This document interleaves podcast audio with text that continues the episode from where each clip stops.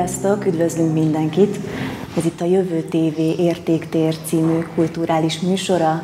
Én Tóth Líz vagyok. Trianoni döntés kapcsán számos olyan könyvvel találkozhatunk, amelyek a történettudományos megközelítésben vizsgálják ezt a mai napig széles körben vitatott eseményt, illetve a tények feltárásával elemzik annak részleteit és keresnek összefüggéseket. Ugyanakkor vannak olyan írások is, amelyek személyesebb hangvételűek, a humánum felől közelítenek és szép irodalmi formában dolgozzák fel ezt a témát. Egy ilyen könyvről fogunk most beszélgetni, amelynek címe Nézzünk bizakodva a múltba. Ez az antológia 11 szerző műveit foglalja magába, akiket arra kértek, rugaszkodjanak el a makacs tényektől, és képzeljék el, mi lett volna, ha a trianoni döntés másként alakul. Az alternatív Trianon történetek gyűjteménye a Cserkiadó és a Hévíz folyóirat gondozásában jelent meg az emlékév kapcsán. Az irodalmi folyóirat a Hévíz részéről fogunk most beszélgetni Fehér Renátóval, a folyóirat szerkesztőjével, költővel, aki egyben ennek a könyvnek is szerkesztője. Köszönjük szépen, hogy elfogadtad a Köszönöm meghívásunkat. A könyv borítóját eltekintve már rögtön szembesülünk azzal, hogy ezért ez egy progresszív könyv lesz ebben a témában, és beleolvasva sem csalódunk. Viszont ez az újszerű látásmódhoz azért ti megadtatok egy előszót, amelyben Ablonci Balázs történész ad meg gyakorlatilag egy keretet, történettudományos szempontból egy irányzatot, ami a kontrafaktuális történetírás maga, és ebből szeretnék az ő előszavából egy gondolatot felolvasni, ami, ami röviden és tömören összefoglalja, hogy mire, mire is jó ez. A kontrafaktuális történetírás arra bizonyosan jó, hogy olvasóját megóvja a történelmi determinizmustól, az azért történt így, mert máshogy nem történhetett illúziójától, számot vet lehetőségekkel és felmutat lehetőséges, lehetséges utakat. Ezekhez a lehetséges utakhoz ti mm, rendeltetek azért egy irodalmi műfajt, a mottóban, és az lenne hozzád a kérdésem, hogy a kon- könyv koncepcióját tekintve hogyan kapcsolódik össze ez a kettő, a kontrafaktuális történetírás, mint mondjuk objektív és elemző módszer, illetve irányzat, és, és az irodalmi eszközök, amiket megadtak a, a mottóval. Hogyan, hogyan kapcsolódik össze ez a kettő, és honnan jött az ötlet? Az ötlet az egy jól bevált módszert alkalmazott, hiszen a Cser kiadónak és a Hévíz folyóiratnak volt már egy korábbi együttműködése, egy nagyon-nagyon hasonló antológia, azzal a különbséggel, hogy ez 2016-ban a az 56-os forradalom 60. évfordulója alkalmában jelent meg, és a másik forradalom volt a címe, és abban a, abban, a, abban a könyvben is arra kértek szerzőket, Szálinger Balázs és Csernaszabó András szerkesztették azt a könyvet a Hévíz részéről, hogy írják újra az 56-os történetet, Úgyhogy tulajdonképpen az egy, az egy nagyon jól sikerült könyv volt, románul is megjelent, uh-huh. rengeteg bemutatója volt, és, és tulajdonképpen ezt a jó bevált receptet alkalmaztuk most újra egy másik évforduló kapcsán, a trianoni száz éves évforduló kapcsán, és ahogy Ablonci Balázs a, az előszóban a kontrafaktuális történetírásnak az eszköztárát, vagy történetírói eszköztárát emlegeti, ugye úgy mi tekintve, hogy ez egy irodalmi antológia, és írókat kértünk fel, az ukrónia eszközét vagy műfaját választottuk, ami, ami lényegében pontosan ugyanezt jelenti, csak éppen szép irodalmi megvalósításban, tehát hogy a alternatív történelmet, kimozdított történelmet írja újra. Számtalan ilyen példát ismerünk úgy a szép irodalomból, mint a populáris kultúrából is. Arra voltunk kíváncsiak, hogy ebben a, ebben a meglehetősen megterhelt narratívában, ami a trianoni döntésről szóló narratíva, az egyes felkért szerzők hogyan tudják megragadni, hogyan tudják ezt a játékot lejátszani, mert hogy bizonyos értelemben ez egy irodalmi játék, egy nagyon komoly irodalmi játék, ami a referenciákra építve, a valóság elemekre építve, de mégis azokat kimozdítva, egy új világot teremtve, egy új, új históriát teremtve, uh-huh. egy új történelmet teremtve építi fel a maga történeteit. Igen, én közben a mottonál azért gondoltam arra is, hogy, hogy Örkény István egy percest hoztatok, már csak azért is érdekes ez, mert ugye a cím ennek a kifordítása, tehát közben végig az olvasása közben is bennem volt, hogy az abszurd humor nagyon hozzárendelődik azért ehhez az ukrónia stílushoz, és az olvasó közönség szempontjából mondjuk milyen lehetőségeket, értelmezési lehetőségeket ajánl ez a kötet, illetve milyen célokat fogalmazhatunk meg, mert azért mondtad, hogy a szerzők egy elég nagy kihívással szembesülnek, hogy erről a nehéz témáról fogalmazzanak, úgy, hogy érzelmeket, indulatokat is ábrázolnak, és a múltat ábrázolják, de nyilván nem szabad és nem érdemes a mondani való terhére mondjuk ebbe az irányba szélsőségesen elvinni. Szóval hogyan lehet itt célokat megfogalmazni a közönség felé? Bizonyos értelemben ezt tágasan tartottuk, ez egy antológia, és erős iránymutatás azon kívül, amit az elején idéztél, nem volt markáns a szerzők felé, tehát arra számítottunk, hogy a 11 szerző 11 egyedi módon és egyéni módon oldja meg ezt a, vagy felel erre a felkérésre, és tulajdonképpen ez is történt, hogy összhatása tekintetében, tehát a szövegek megszületése után milyen következtetéseket vonunk le, az már egy olvasói feladat.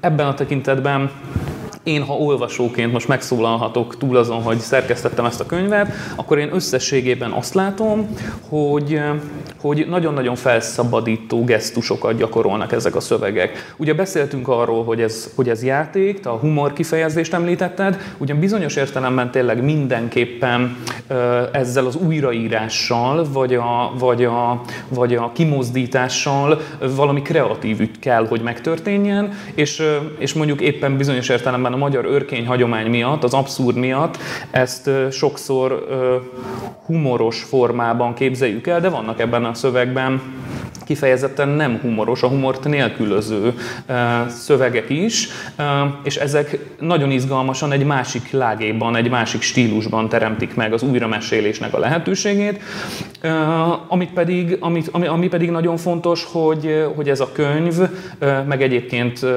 ezek a szövegek semmiképpen nem valami jóvátételt akarnak gyakorolni, semmiképpen nem valami revansot akarnak venni. Ennek a kreatív játéknak, az ukróniának, az a lényege, hogy felszabadítsuk az ilyen megkötött, merev narratívákat. Ugye ezek nem történettudományi munkák, tehát ebben az értelemben a szépirodalom eszközeivel szabadítjuk fel, és talán pontosan azért, mert egy ilyen nehéz, megkeményedett téma a, a Trianon értékelése, és a mai napig ilyen szociálpszichológiai vagy aktuálpolitikai felhangjai vannak. Szerintem nagyon-nagyon fontos az, hogy egy kreatív szépirodalmi alkotásban, és akkor ezt az olvasó is át tudja élni ezeknek a szövegeknek a fogyasztásakor, az történik meg, hogy, hogy, hogy nem számít bizonyos értelemben a világnézet, nem számít az indulat, nem számít a nézőpont. Természetesen mindannyiunknak van véleménye a száz évvel ezelőtti eseményekről, és az elmúlt száz évben miként lettek kezelve különböző történelmi korszakokban a trianoni szerződésnek a, a fájdalmai, vagy a következményei de hogyha szép irodalmi formában szembesülünk ezzel, akkor éppen a játék miatt, és a szó tényleg a legkomolyabb értelemben használom a játékszót, a felszabadítása ezeknek a, ezeknek a görcsöknek, vagy ezeknek a történeteknek az talán a legfontosabb tapasztalatom olvasóként. Igen, hát nekem is egyébként, úgyhogy abszolút ezt jó, hogy mondtad, hogy az abszurdban tényleg benne van ez, hogy humor, de ugyanakkor az arcunkra fagy a mosolyszerű humor, tehát a dráma abszolút velejárója. És így, hogy ennyire tényleg 11 különböző hangulatú novella született, rengeteg alternatívát vetnek föl, és, és érdekes párhuzamokat nyitnak ki, képeket, és például van egy kedvenc, amit szeretnék én is kiemelni, mint olvasó, ez Szélesi Sándornak a Volt Kávéfolt című írása, ahol tulajdonképpen találtam egy ilyen elméletet, egy ilyen történettudományos elméletet, hogy a kollektív emlékezetben jelenlévő trauma, mint vákum működik, van egy ilyen hasonlat, hogy ilyen képpel próbálják ezt körüljárni, és ez a kávéfolt ez a történetben hasonlóképpen működik a, a trianoni béketárgyalások konkrét helyén és idején. Nagy Magyarország térképre kiömlő kávéfolt végül különböző dimenziókat nyit meg a, a főhős számára, és így ö, tud értelmezni akár nagyon madártávlatból nézve dolgokat, mert hogy egy csomó skifielem is bevonódik, és ö, ö, rengeteg definíció, akár az életről, a tudatról, tehát hogy van, amikor nagyon eltávolít, van, amikor pedig a történet nagyon közelre viszi, és ö, abszolút az ő emlékképeit meséli el már, mint nagypapa, uh-huh. sokkal később egy családi asztalnál, és, ö, és ezáltal el is emelkedik nekem a történet oly módon, hogy ö, hogy nem csak arról érdemes gondolkodni emberekkel szolidárisan és, és tényleg az összetartozás szellemében, hogy, hogy mit hozunk, hanem hogy mit lehet tovább örökíteni. Szóval, hogy számomra azért van egy kicsit ilyen szakrális üzenete, ami így azért a hittel is valamennyire összefügg, és egy pozitív olvasatot kaptam ebben a történetben, de például van egy másik,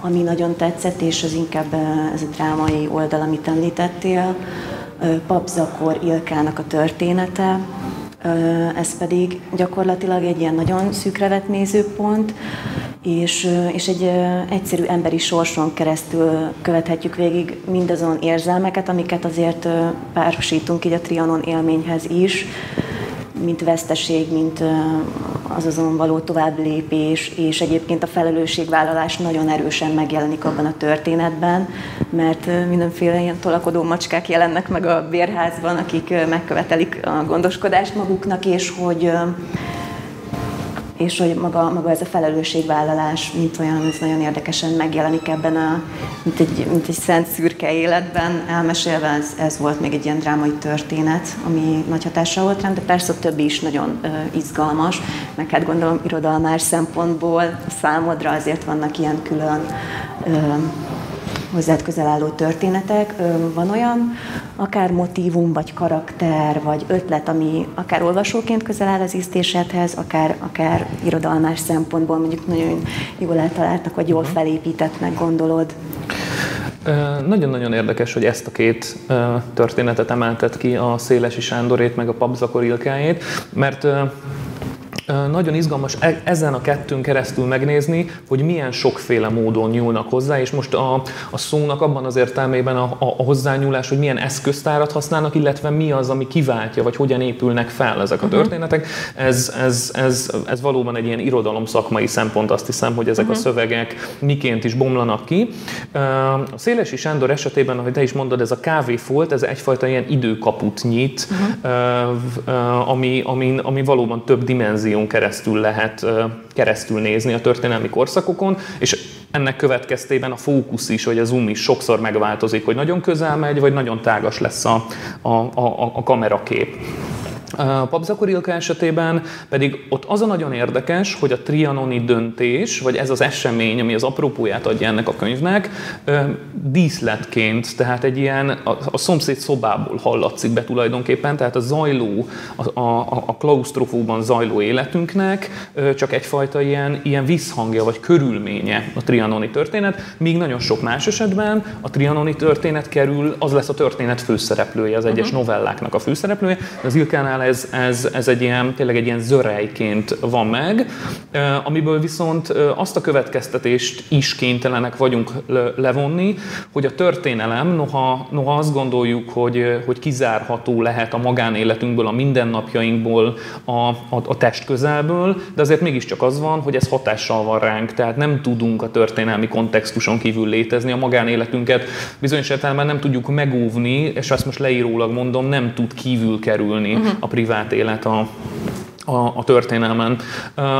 Még egy nagyon érdekes technika az, az, az eleve az ukrónia lehetőségéből is adódik, vagy az ukrónia fogalmából adódik. Sokszor történik meg ugye, amit pillangó hatásként ismerünk, tehát hogy egy, egy nagyon apró esemény, egy nagyon-nagyon ö, apró csavar ö, máshogy, máshogy fordul, és ennek következtében ugye ez láncreakciót indít el, és, és egy apróság következtében történik meg ö, a történet teljes átalakulása. Ö, Egresi Zoltán szövege például a fiatal Adi Endréről szól, aki leveti magát az Eiffel torony tetejéről 1904-ben, és egy, egy, egy kezdő, még hírnév nélküli fiatal magyar költőnek a, ez a halála hogyan vezet aztán a, a, a korszak és a történelem radikális megváltozásához. Illetve az is nagyon érdekes, amikor, amikor nem, nem egy ilyen a, a, konkrét esemény, tehát nem a pillangó hatás által kiváltott láncreakció lesz a történetnek az épülése, hanem azt látjuk meg, hogy a megtörtént esemény aztán milyen hétköznapokhoz vezet el. Tehát a, a, a, a, az egésznek a közérzete, a tágassága lesz fontos. Mámvárhegyi Rékának, vagy Horváth László Imrének uh-huh. például ilyen a szövege, ahol a, a mindennapok szürkeségében, egy valaha volt esemény következtében beálló mindennapok szürkeségében tapasztaljuk meg a, a történelem változásait, és aztán ugye címlapra is ez emelődik a Kácsor Zsoltnak a, a, a novellája, ami, ami egy igazán irodalmi szöveg, a szónak az azon, azon értelmében, hogy az irodalmi élet a tárgya. Ugye ebben a történetben a címlapon is a, a koronás Eszterházi Péter, harmadik Péter király látható. Ugye, hogy az Eszterházi család, Eszterházi Péter nagyapja, Eszterházi Móric egyébként miniszterelnök volt a tízes évek végén, az Eszterházi család megkapja a magyar trónt, és Eszterházi Péter pedig királyá válik. A történet 1978-ban játszódik, és a még létező nyugat folyóiratban Eszterházi Péter a, a, a, az uralkodó küld szöveget, és ezt, és ezt az egyik udvari közreműködő nagyon nehezményezi, ugyanis a nyugat folyóirat egy nagyon progresszív lap, és a... És, és a, egy idős író. És, és, igen, és az írnok, az írnok az egy idős szerző, és nem érti, hogy a királyi család fontos és kitüntetett tagjának miért kell olyan szerkesztők keze alá adni a nyugatban a szövegét, mint a híresen, hí, hí, hí, híresen, híresen zavarba ejtő szövegeket író Petri György és Hajnóci Péter. Ehhez a szöveghez, mint egy illusztrációként a a, a, a, ezt az 1978-as alternatív nyugat címlapot is elkészítettük, megírtuk, hogy mik jelenhettek volna meg uh-huh. egy ilyen esetben ebben a nyugat című folyóiratban, és az illusztrációk egyébként, ha már itt tartunk, fontos, fontos részei, fontos elemei a könyvnek, így volt ez már a másik forradalom esetében uh-huh. is. Palásti Kovács András keze munkáját dicséri egyébként a könyv is, és ezek az illusztrációk is. Nagyon-nagyon hasonló technikával, csak vizuális technikával történik meg az ukró irónia, vagy a kontrafaktuális történetírás, ahogy tetszik. Igen. Kijátszuk, ugye Eszterházi Péter arca lesz negyedik Károly koronája alá montírozva, de minden novella elején valami apró Igen. csavarral, valami átalakítással történik, meg az eredeti képnek a, a, az ukrónikus kiforgatása. Erről van szó. És hát, ha ezt jól tudom, a, a szerkesztőségben lett jó, része kitalálva, ugye ennek a címlapnak. Igen, ugye Kácsos Zsolttól annyit kaptunk a novella alapján, hogy Hajnóci Péter és Petri György szerkesztik a létező nyugatfolyóiratot, és hogyha ez egy 1978-as szám, illetve hogy Eszterházi Péter szövege megjelenik benne, ezek voltak azok a momentumok, amikre, amikre ügyelnünk kellett, illetve még elhangoznak nevek, akik szerepelnek ebben a lapszámban. A mi dolgunk volt az, hogy meg megteremtsünk egy alternatív irodalmi életet, egy új irodalmi életet, egy új kánont. Ebben a nyugatban például Adi Endre egy elfelejtett kismesterként tűnik fel. És József Attila szerkesztett. József Attilának öregkori verseiről igen, születik igen, benne, vagy, vagy, vagy van tanulmány benne. Szóval, hogy, hogy, hogy szerkesztőként mi is megkaptuk az inspirációt és a lehetőséget, hogy, hogyha csak egy ilyen kis részében is a könyvnek, de mi is eljátszhassunk ezzel a gondolattal. Igen. Igen, szerintem nagyon szépen el lettek találva ezek az illusztrációk, mert azért ezeknél a kép manipulációknál benne van a pakliban, hogy picit uh-huh. sül el, vagy azért sok olyan mémet ismerünk, ami, uh-huh. ami nem, nem sikerül úgy eltalálni. Ezek viszont tényleg nagyon kiegészítik, és abszolút jól reagálnak a könyv mottójára, amit te is említettél. Azért azt is mondjuk el, hogy a fortepánról készültek, és a könyv végén van egy függelék, ahol meg lehet nézni az eredeti képeket is, tehát hogy azért itt a forrást is megjelöltétek, és ezeket is meg lehet nézni.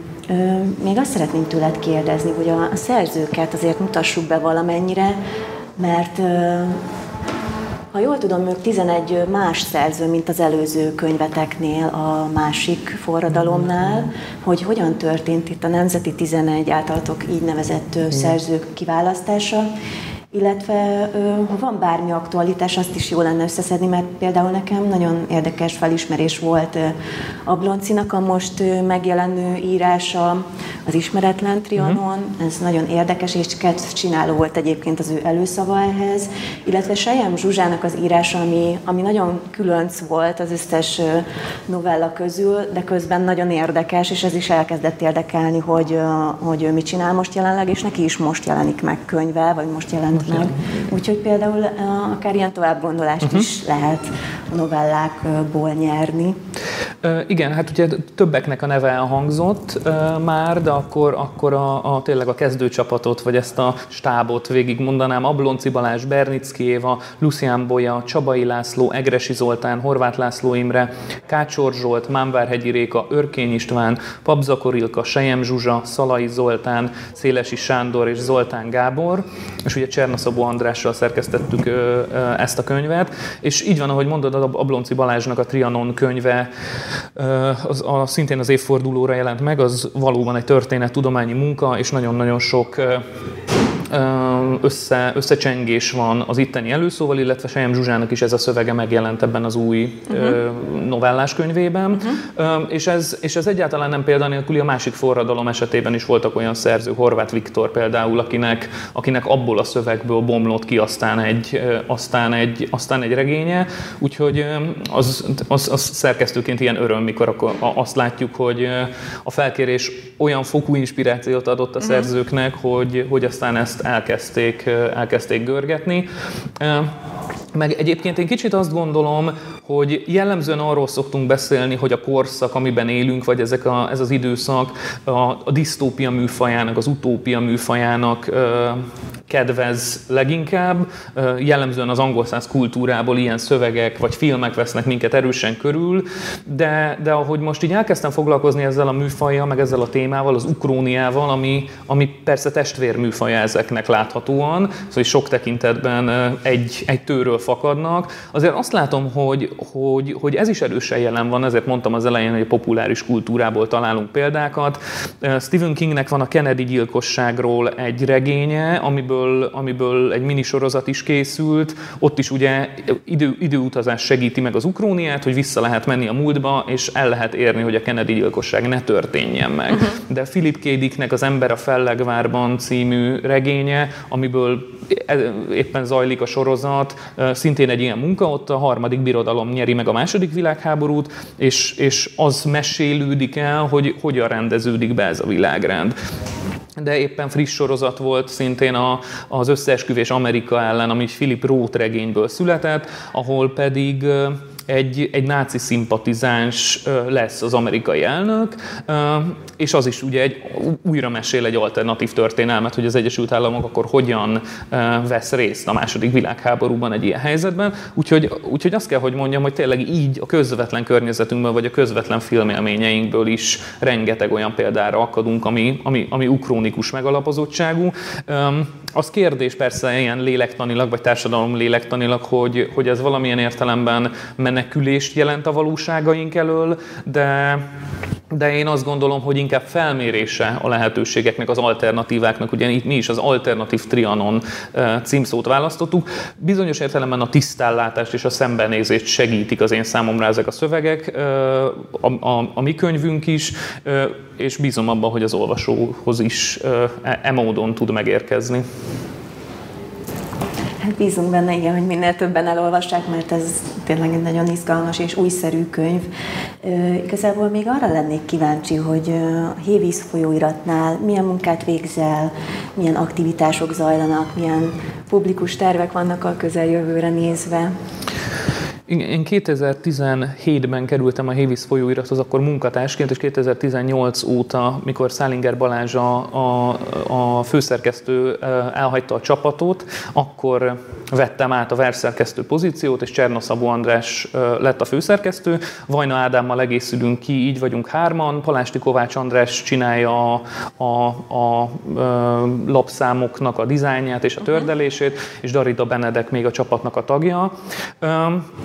Hát évi hat számmal jelenik meg a Hévíz folyóirat, ezt a Hévízváros önkormányzata a felelős kiadó, és most arra talán azt lehet mondani, hogy egy országosan ismert és fontos lap lett a Hévíz, a, a, az irodalmi élet legfontosabb szereplői rendszeresen adnak nekünk szöveget, különböző izgalmas, ilyen magazinszerű dolgot a, a már kitaláltak korábban is a szerkesztők, mikor ezt a lapot annak idején átvették, például, hogy van címlapsztárja a folyóiratnak, tehát minden lapszám elején a éppen aktuális eszérovatnak az egyik szereplője kerül, akkor van poszterrovat, uh-huh. vagy poszter melléklet uh-huh. a, a, a, a folyóiratban. Kicsit a 90-es évek Bravo sport és Bravo zenei magazinjainak a nosztalgikus hagyományán indultunk el, hogyha annak idején a Metallica és a, a, és a Mihály Schumacher kin lehetett a szobánk falán, akkor miért ne lehetnek innen az Örkény István, vagy a Takács Zsuzsa, vagy a, vagy a, vagy a Cseh Tamás. Igen, Cseh Tamás most éppen a címlapon, címlapján szerepel a legutóbbi számunknak, igen, jó, hogy mondod, szóval, hogy Cseh Tamás szerepel a mostani aktuális 20 per 3-as számunknak a címlapján. Bereményi Géza írt róla, a találkozásuk történetét írta meg Bereményi Géza novellában. Eszterházi Péter volt a, a kettes számunknak a címlapján, tehát furcsa módon a Hévíz idén tavasszal két olyan produktummal állt elő, az egyrészt a 20 per 2-es lapszám, másrészt ez a könyv, uh-huh. ami mind a kettőnek Eszterházi Péter volt az elején, de hát ez egyébként sem baj, úgy meg különösen nem, hogy áprilisban lett volna 70 éves Eszterházi Péter, és mint azt hiszem sok, vagy majdnem minden irodalmi műhelynek, ugye Hévíznek is egy nagyon fontos ö, ö, szerzője ő. Úgyhogy, úgyhogy némileg, némileg megzavarta a, a március óta beállt helyzet a mhm. folyóiratot. Most úgy kellett döntenünk, hogy az idei év folyamán csak online jelenik meg a lap, az issun, de nagyon reméljük, hogy a jövő évtől újra print formában tud visszatérni a Hévíz folyóirat, aminek egyébként amellett, hogy a nagy szerzőket emlegetem, a profiljában az nagyon fontos, hogy igyekszünk tehetséggondozást végezni, tehát éppen a pályakezdő, a, pályára, a pályán most induló fiatal költőknek nem csak egyszerű közlési lehetőséget, hanem egyfajta ilyen uh-huh. szerkesztői műhely munkát is adunk, úgyhogy ezt, ezt nagyon-nagyon fontosnak gondoljuk segíteni azt a szocializációt, ahol a 20-as éveik elején járók, 10-es éveik végén járók toporognak még. Tehát vannak akár ilyen pályázatok is, vagy ilyen írótábor? Volt, volt már korábban a Hévíznek verspályázata például, az a folyóirat évfordulójához kapcsolódott, és az a, az a munka, amit, amit privátban elvégzünk, az nagyon-nagyon hasonló azokhoz az írótáborokhoz, meg írószemináriumokhoz, uh-huh. ahova hát jellemzően ugye a nyár folyamán lehet járni, az idei évben is speciális, de így, így, így aztán még különösebben, vagy még, még inkább azt gondolom, hogy, hogy ezeket a munkákat, az e-mailben való pingpongozást, ahogy hívni szoktam a, a szerzőkkel, azt, azt érdemes folytatni, fejlődési lehetőséget nyújtani nekik. Uh-huh. Nagyon szépen köszönjük. Én is köszönöm. Meséltél nekünk erről a könyvről. Nézzünk bizakodva a múltba. Köszönjük szépen Fehér Renátónak az interjút, és nektek is, hogy velünk tartottatok itt az Értéktér című műsorban. Nézzétek a Jövő tévét, és hallgassátok továbbra is a Jövő Rádiót. Köszönjük szépen a figyelmet. Sziasztok!